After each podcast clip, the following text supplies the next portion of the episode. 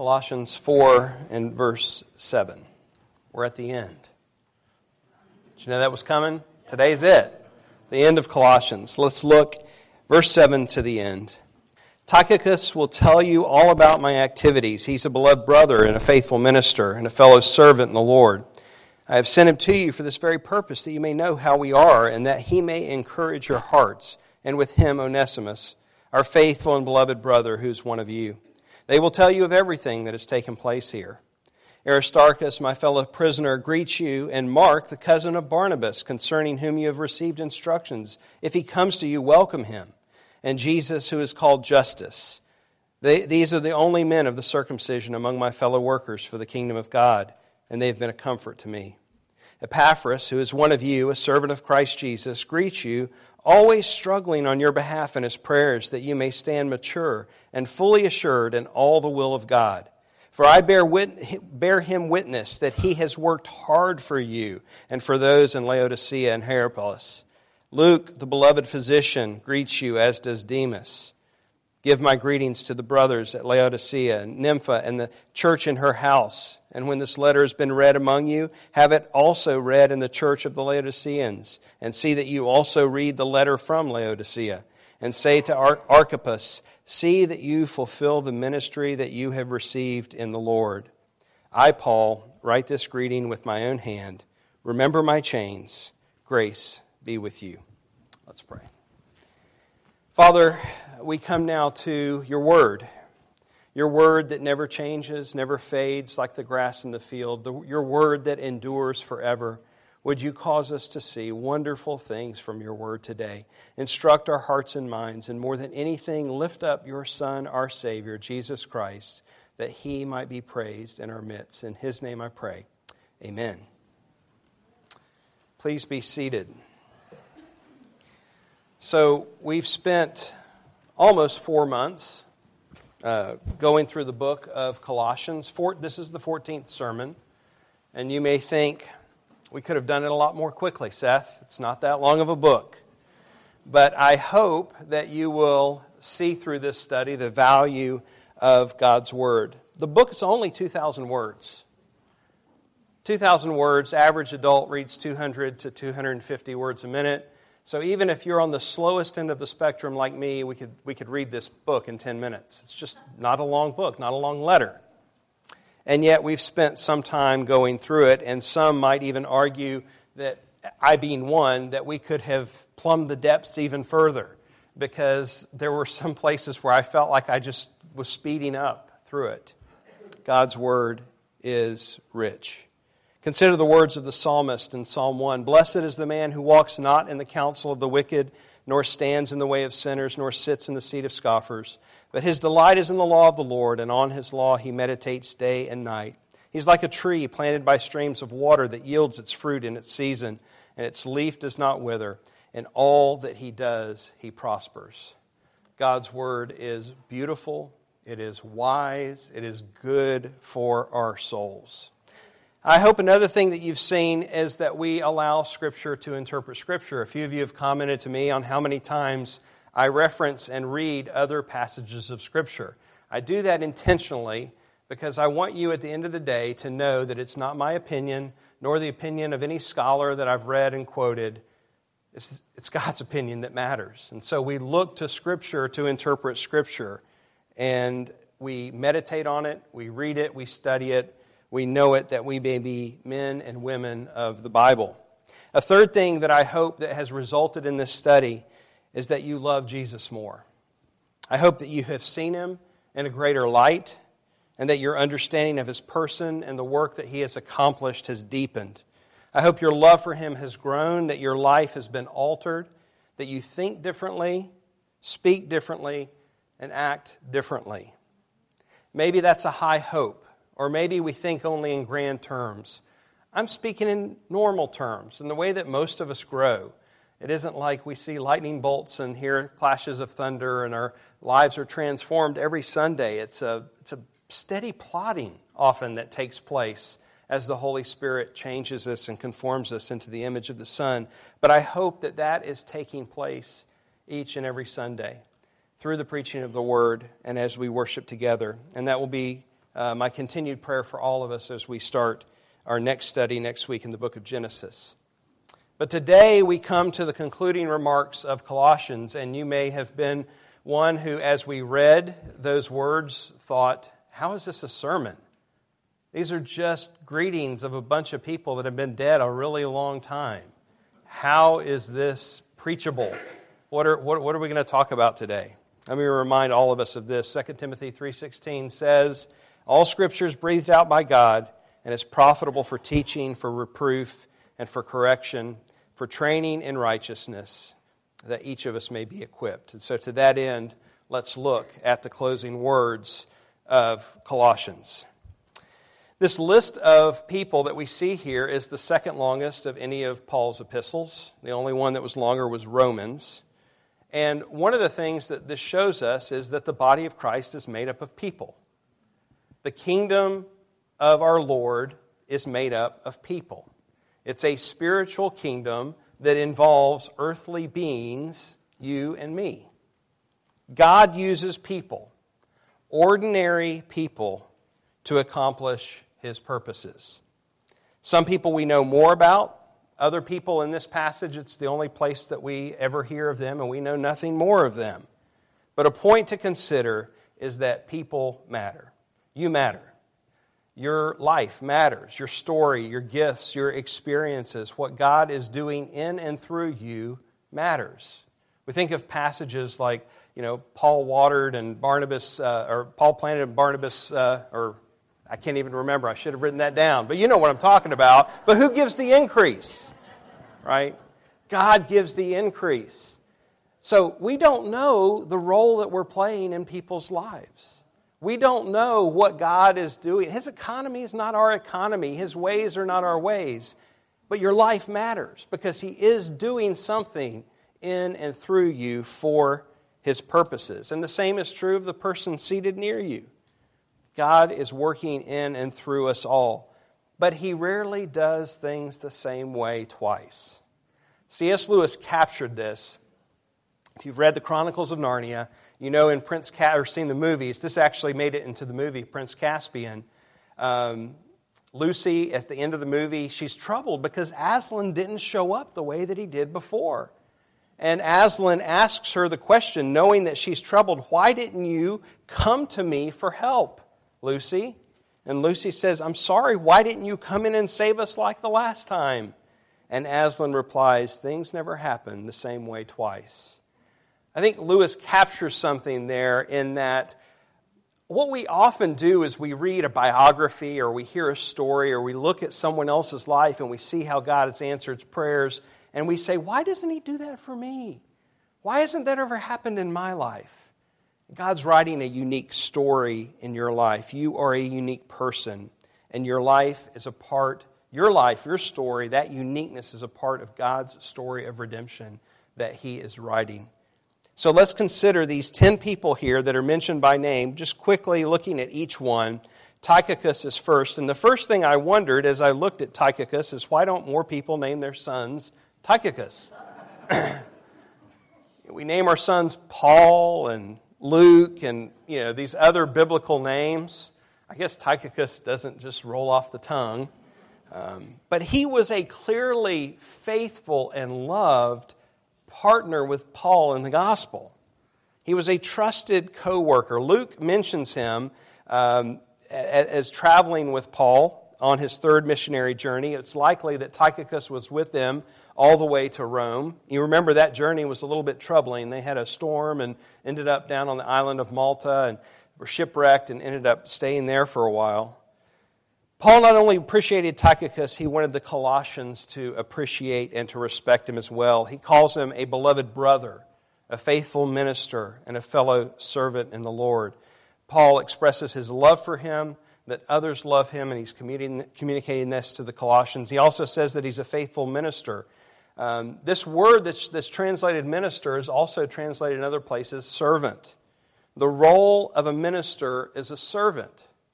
It's a shame that I have to make this a point in our day and time because so many people in the American church have turned the role of minister into CEO, into celebrity, into rock star, into charismatic personality and to author and to fill in the blank. The role of the minister is first and foremost a servant. A servant of the Lord, but a servant to the people who God has entrusted him. And that is what Paul is expressing about Tychicus now. And then he also calls him a fellow servant in the Lord, which is really the idea of a slave. That Paul understood as a fellow servant that he too was a slave of Christ. In other words, our, their lives were not their own. They belonged, they were bought, they were purchased by their Savior, which is also true of us. And then Tychicus is entrusted with the task of telling the Colossians about Paul's activities and his status, how we are, and also to encourage your hearts. He's coming to encourage them. It's interesting that Paul doesn't use space in the letter to tell them about what's been going on. Clearly, they were curious what's been happening to Paul in Rome, and if we admit it, aren't we a little curious?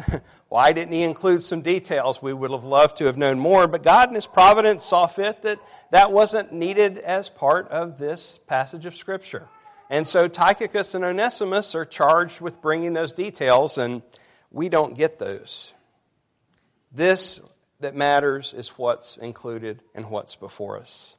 I mentioned Onesimus. He's here with Tychicus. He's going to travel. They're going to deliver this letter as well as to a letter uh, by the name of Philemon. And as I've mentioned before, Philemon was the owner of Onesimus. Onesimus was a slave, and somehow, uh, after he escaped from Philemon, he came across the path of Paul, and God drew him to himself and saved him. And as Paul was discipling him, he wanted him to be restored to Philemon as brothers in Christ, that there is neither slave nor free. Can you imagine the fear of Onesimus and going back as a new believer, a new disciple, thinking, is this really going to work? Is this really going to work in my favor? Or am I going to be beaten? Am I going to lose my life? And we can see what Paul's instructions were to Philemon in that letter. Paul adds that he is our faithful and beloved brother who is one of you that there is no social class in the body of Christ, there is no elitism in the body of Christ. He is our faithful and beloved brother, one of you, trustworthy, reliable. And Paul is now sending him as well with Tychicus to give the message of how he is doing and to encourage their hearts. What a testimony this really became of Onesimus standing before them and giving this update. Aristarchus, we've seen him a number of times when we went through Acts. Uh, he traveled quite a bit with Paul. Paul here calls him his fellow prisoner. And while some scholars think that this could have been metaphorical, I think it's probably literal. Aristarchus was with Paul on his last missionary journey and certainly made it to Rome with him. Whether he was charged or not with the same crime as Paul, we don't know. He simply could have been experiencing the same change voluntarily to go and to assist uh, Paul in his work while he was in prison, caring for him, because Paul certainly wrote a number of letters during that time. And then comes Mark. Mark is to me the highlight of the list. Because you remember the story of John Mark. You remember how this all started on the first missionary journey that we see in Acts? John Mark, the cousin of Barnabas, went with Paul. They go to Cyprus on their first missionary journey and then something happens. We don't know what the details are, but there's a real falling out, and John Mark leaves. And Paul considers this an act of betrayal. And so much so that he and Barnabas part ways. Barnabas goes with John Mark, and Paul goes with Silas. And so here we see, as Paul Harvey would say, the rest of the story. Because God restored Paul and John Mark. Mark is now back with Paul. What a great encouragement to us to see this relationship restored. And now, Mark, if he comes, Paul says, is to be welcomed. Paul refers to some instructions. We don't know what they are. Uh, but Mark was well connected. He was clearly someone who was uh, gifted. Uh, he wrote the Gospel of Mark. Uh, he certainly would have been a teacher. He spent considerable time with Peter as well. Peter calls him my son in reference to Mark in 1 Peter 5. So, Mark was an important person in the early life of the church, even though we don't know much about him except these few references. A man who had once been deemed unworthy by Paul. Does that give you hope? it gives me hope, you know, that there's restoration, that there's, there is, and, and Peter as well. Peter understood. Maybe that's why Peter felt like Mark was a son to him, because Peter got it. Peter had been through that. Just an interesting historical note. You think about this. Who's with Paul in Rome here?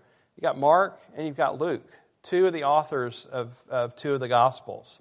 Were they comparing notes? Were they sources to one another with their homework and their research? That's a whole other debate about how, who, who helped who, but clearly I think they would have been sharing notes and comparing notes while they were there together. The next is uh, Jesus or Justus. Uh, the only mention that we have of him, really, we don't know much more about him.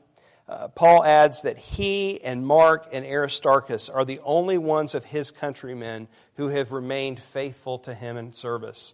These Jewish background believers were the only ones who had remained loyal to Paul. Not loyal to Christ. Obviously, there were many Jewish background believers at this time, but Paul had been given a unique mission as a missionary to take the gospel to the Gentiles, and only three of his Jewish brothers uh, had remained with him.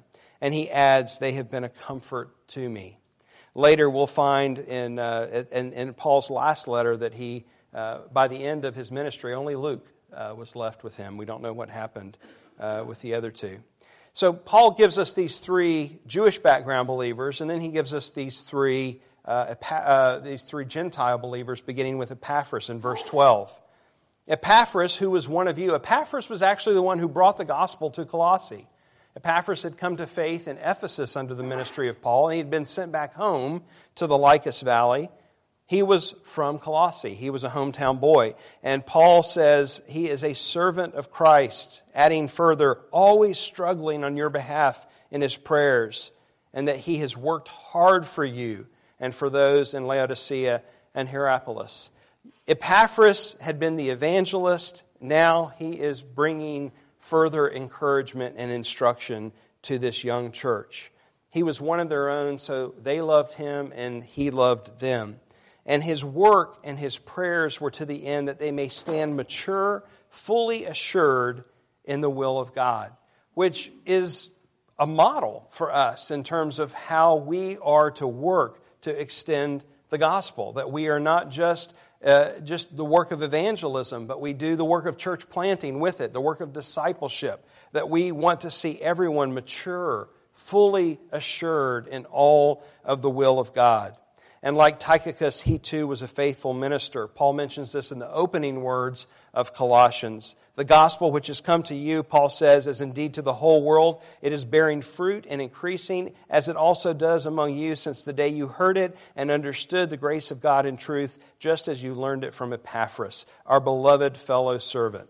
He is your faithful minister, he, or he is a faithful minister of Christ on your behalf and has made known to us your love and spirit. So Epaphras had done this work of not only taking the gospel to them and, and really pastoring this church, now he's coming back to Paul with the good news of what is happening. And now Paul sends him back with more uh, strengthening work to do. Luke is mentioned next, and it's here that we find out Luke's vocation. We know Luke was a physician. It's this passage that tells us that, Dr. Luke. Um, we also learn that Luke was a Gentile. There was some uh, question about that because it's not revealed. Luke doesn't tell us about himself. When we read the Gospel of Luke or we read the account of Acts, we don't really learn, he doesn't say much about himself. He's a humble author. But here, Paul tells us a little bit about him and that his vocation was that of a, a physician and that he was a Gentile and including him in these three other uh, Gentiles. Luke is the one who traveled with Paul extensively. Remember when we went through Acts, the number of times where the language changed from they to we. And we knew that, that was, those were the times that, that Luke was with Paul in recounting those stories. Demas is next and is given just a quick nod here. Uh, Demas is one of those sad stories because Demas would pr- prove to be unreliable uh, later. And again, in Paul's last letter, he wrote, of Demas that in love uh, with this, that he in love with this present world has deserted me. What a sad story that is that uh, Demas didn't um, guard his heart, fell in love with the things of this world, got lured away, and whatever the details were, uh, he walked away from the work and the ministry, swept up by his love for the world. So it's a, it's a reminder to us to hold firm to the faith of our Lord Jesus Christ, to not ever be so naive or so uh, proud, really, to think that we too couldn't be swept away by the things of this world. Nympha is mentioned next. She's the host of the church in Laodicea. It's her home that the church there meets.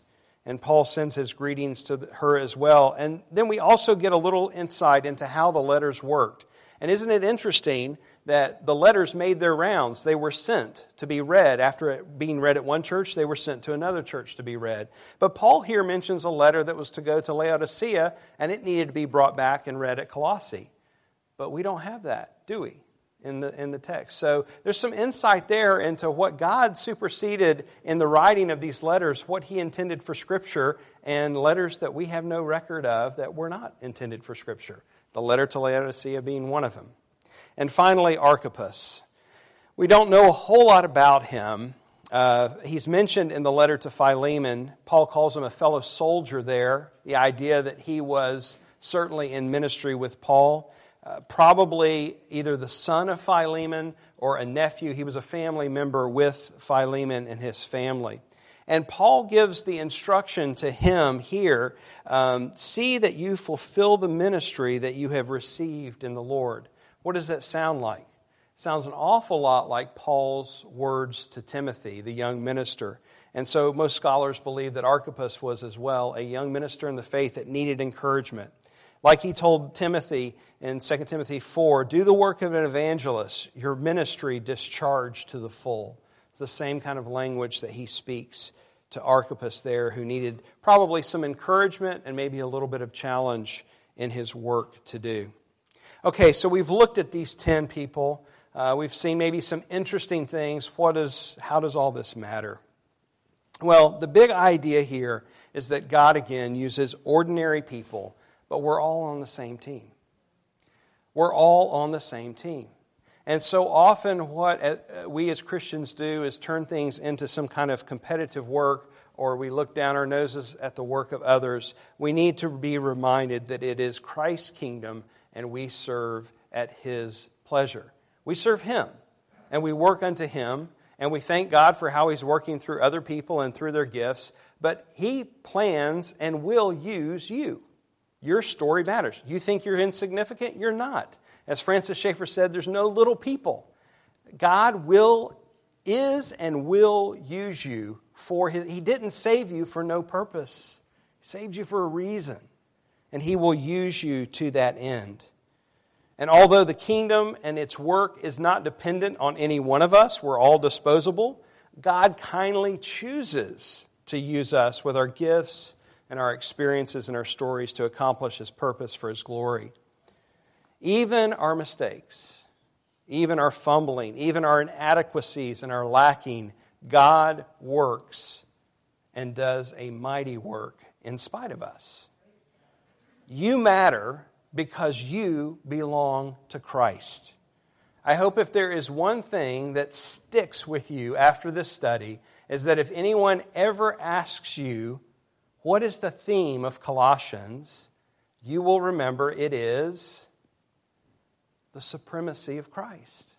We've said that not every week, but almost every week. It's, it's the supremacy of Jesus, the preeminence of Him over all things. And because He is preeminent and you belong to Him, your life matters. You matter because you belong to Christ, because He has qualified you to share in the inheritance of the saints in light. Because He has delivered us from the domain of darkness and transferred us to the kingdom of His beloved Son. Because He has now reconciled in His body of flesh by His death in order to present you holy and blameless and above reproach before Him because in him we are rooted and built up and established in the faith. In him we have been made alive together with him, having, forgive, having forgiven us all our trespasses by canceling the record of debt that stood against us with its legal demands. because in him you have died and your life is hidden with Christ in God. When Christ, who is your life, appears, then you also will appear with him in glory. In him we are God's chosen ones, holy and beloved. In him you were called in one body. I don't expect you to have memorized the book of Colossians, but that was it right then. That was the summary of the book of Colossians. All those quotes all those quotes are what we've taken and studied over these past 14 weeks and looked at. And it is because of who Christ is that your life matters, that you have significance, that every day and every hour that He gives you, however you feel about it and however we feel in that moment, is meant with purpose for His glory. And therefore, because of who Christ is, we can now hear these words as well from Colossians. Let the word of Christ dwell in you richly, teaching and admonishing one another in all wisdom, singing psalms and hymns and spiritual songs with thankfulness in your hearts to God. And whatever you do, in word or deed, do everything in the name of the Lord Jesus, giving thanks to God the Father through him. These are Paul's closing words then signing with his own name, picking up the pen from whoever was transcribing it for him. He signs it and says, This is me, these are my words. Remember, Jesus Christ is Lord of all, supreme above all, worthy of our worship above all. Let's pray. Father, we thank you today for Jesus, your Son, sent on our behalf to reconcile us to you, to redeem us from the pit of death, to save us from our sins, to credit us with His righteousness, that we may be included in this inheritance that is His, He now shares with us, Lord. We thank you for your Son, Jesus Christ. We thank you that in Him we live and move and have our being. We thank you that in Him we have a future and a hope that is sure Regardless of what the circumstances of our lives scream in our faces day in and day out, we know whose we are. Thank you for Jesus. I pray that we would see his preeminence in all things, that that truth, that reality would sink deeply into our hearts and transform us, that we would be useful to you because our lives are not our own, we've been bought with a price, that we would live in a way fully pleasing to you fully assured of your will for us, fully knowing that our future and our hope is seated with Him in the heavenlies. We pray in His mighty and holy name. Amen.